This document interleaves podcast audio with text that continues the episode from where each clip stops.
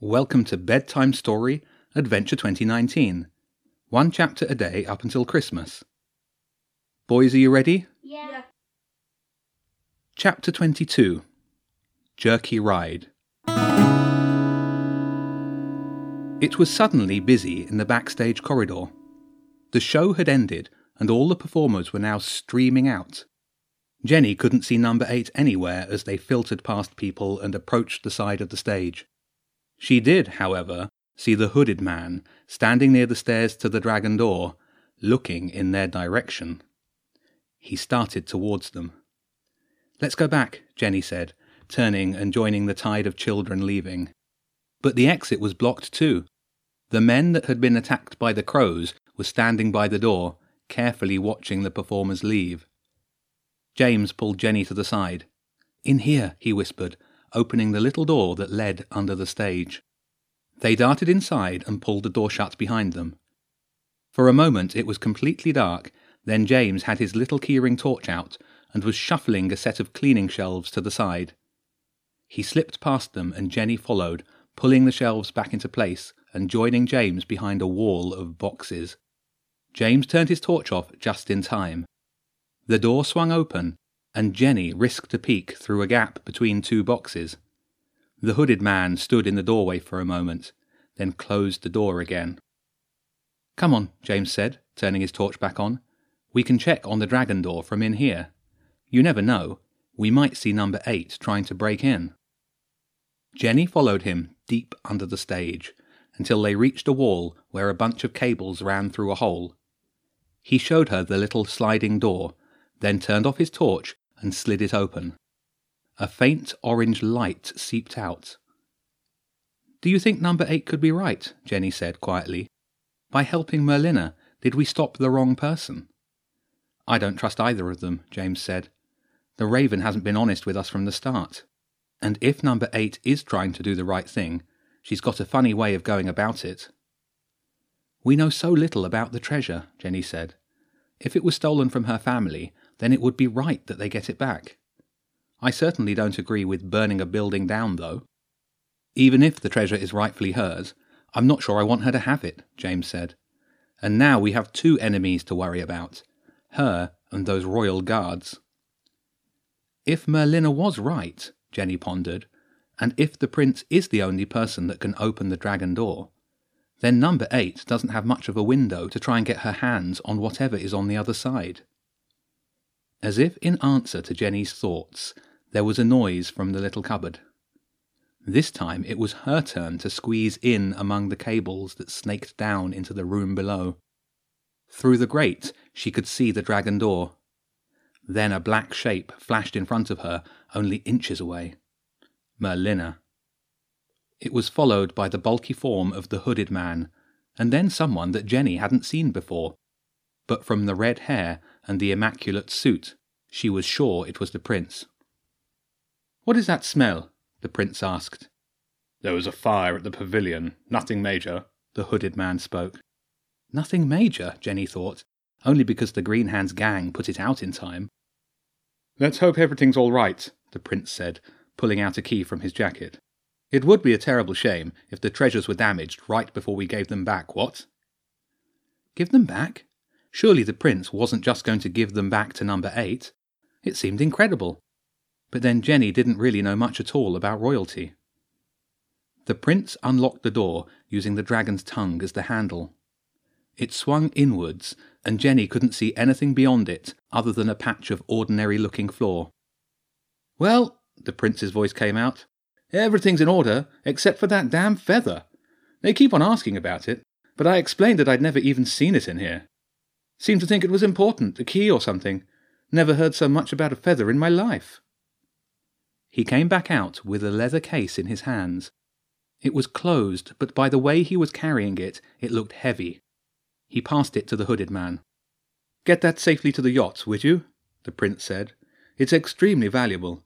Apparently worth sailing halfway around the world for. Ah, the burden of public duty, what? At least we get to stop at some top beaches along the way. Might even get to do a spot of scuba diving if we're lucky. And with that, the two men and Bird left the room. Jenny heard the server rack slide back into place. So the prince wasn't giving the treasures to number eight, and he did know about the feather too. Well, the peregrine falcon had said it was distinctive. She wriggled back out, and James slid the panel closed. She relayed the conversation that she'd heard. The feather, James said. There's something about it that you really should know. Not again. Jenny was getting tired of not being told important things. But her annoyance swiftly disappeared when she learned that the feather was actually the key to the air. Are you sure? she asked.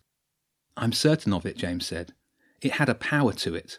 I don't really know what it does, but it all makes sense, especially the peregrine telling us to keep it safe. It did all make sense. So number eight actually had had it in her grasp but didn't realize it. And now the girl was about to do something really bad. They just didn't know what. We should follow the treasure, Jenny said. Number eight is likely to try and intercept it before it gets to the royal yacht. They made their way back to the boxes and out past the shelves. The little door was now locked from the outside, but it was no match for Jenny and splintered open when she gave it a hard shove. The corridor was empty and the royal guards were no longer at the door. That must mean that the prince and princess had officially left the building. It was late afternoon and getting colder as they ran round to the front of the dome, just in time to see the hooded man climbing into an expensive black car. It drove away. A taxi, waiting on the other side of the road, went after it. What now? James asked. I don't even have my bike. We know where they're going, Jenny said. We can meet them there, or. She was cut off by the sound of a car horn honking behind them. It was a battered white van, and it was flashing its lights right at the children. It's Zen, James said. He was right. The rat was waving through the windscreen. They ran over and climbed inside. Zen was behind the wheel, and James and Jenny slid onto the front bench seat with their rucksacks on their knees. Where's Cousin Bobby? Jenny asked. I'm down here, a voice called up from the driver's footwell. He does the pedals, and I'm at the wheel, Zen said with glee. Never fails. Now that girl is in the taxi ahead. You wanted her followed. Well, off we go. Zen jabbed Bobby's right shoulder with a long ratty foot, and the van jerked forward. The children quickly found their seat belts and strapped themselves in for the ride. The traffic was thick, so following was not hard, except for when Bobby pushed the wrong pedal and Zen had to give him a swift corrective kick. So number eight was lying about being the rightful owner of the treasure, Jenny said. She is just a thief. I bet she knew that the prince was going to take the treasure back to China, James said, and this was her last chance to get her hands on it. Merlina knew too, Jenny said. It was true. It did seem like the raven had everything under control. But the bird hadn't seen the look on number eight's face when she said that she wouldn't let anyone have the treasure and the bird hadn't taken the fire seriously enough. I still think we're missing something, James said. Number eight has been ahead of us every step. She knew about the treasure room and how to burn her way into it. The crows are working for her, and the rats. When she needed it, she stole the squidducken key. It was only luck that we found the fire in time to put it out, otherwise the treasures would already be ashes, or in her hands. Wait, Jenny said. If she knew that she had to steal the treasure before the prince took it away, then she must know what he's doing with the treasure now, that he's taking it to his yacht. You think she has a spy inside the royal family? James said, following Jenny's line of thought. No, I don't. The prince's visit and his cruise to the Far East is all over the news. Her spy could be in China, and she could have learned from them that the treasure was going back to its rightful owners.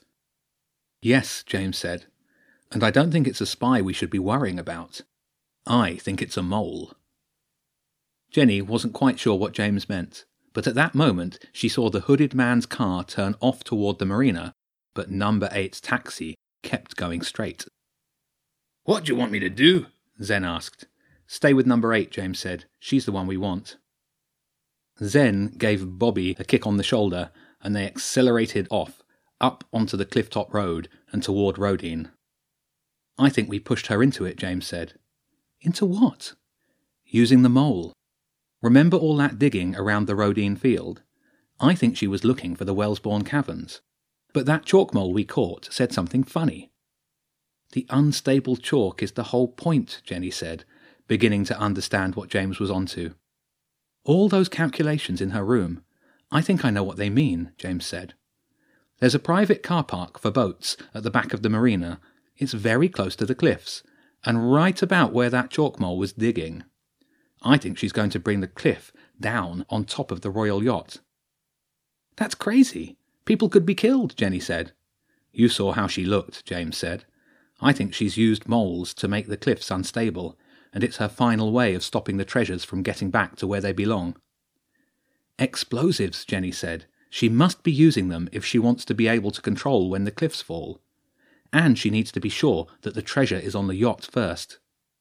Let's hope we're not too late, James said. Look, the taxi's stopping. Up ahead, the taxi pulled over into the bus stop just before Rodine. They saw number eight get out of the car and run across the road, right towards the cliffs over the marina. Pull over, Jenny said. We need to stop her. Zen yanked the wheel and trod hard on Bobby's head. The lower rat let out a groan and jammed the brake on. They were right behind the taxi. James opened the door. Are we even? Zen asked. Yes, Jenny said. We're even. Thanks.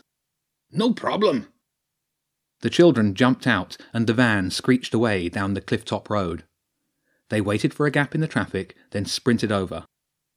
For a moment, number eight was out of sight, then Jenny spotted her on the grassy top of the tallest cliff. They ran across the damp grass high above the water, setting sun at their backs, closing in on number eight. She was standing still, watching them with a thin smile on her face. That's far enough, the neat girl called out. Any closer, and I push a button, and this whole cliff will collapse on top of the ridiculous royal yacht. The orange sun was low on the horizon. James and Jenny's shadows stretched out in front of them, almost far enough to reach the feet of the dark haired girl.